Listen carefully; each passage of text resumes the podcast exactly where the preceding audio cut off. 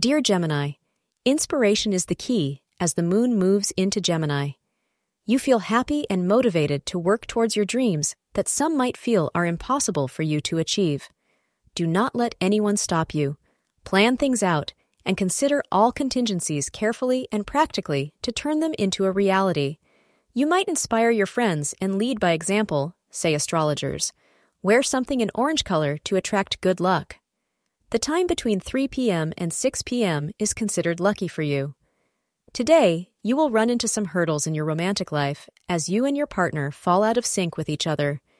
You may have had a misunderstanding recently and not even realized it. Take the advice and mediation services of a good and trusted friend. You will be over this hurdle soon. Reconciliation will come with time. Thank you for being part of today's horoscope forecast. Your feedback is important for us to improve and provide better insights. If you found our show helpful, please consider rate it. Your support helps us to continue creating valuable content. Thank you for being here and see you tomorrow.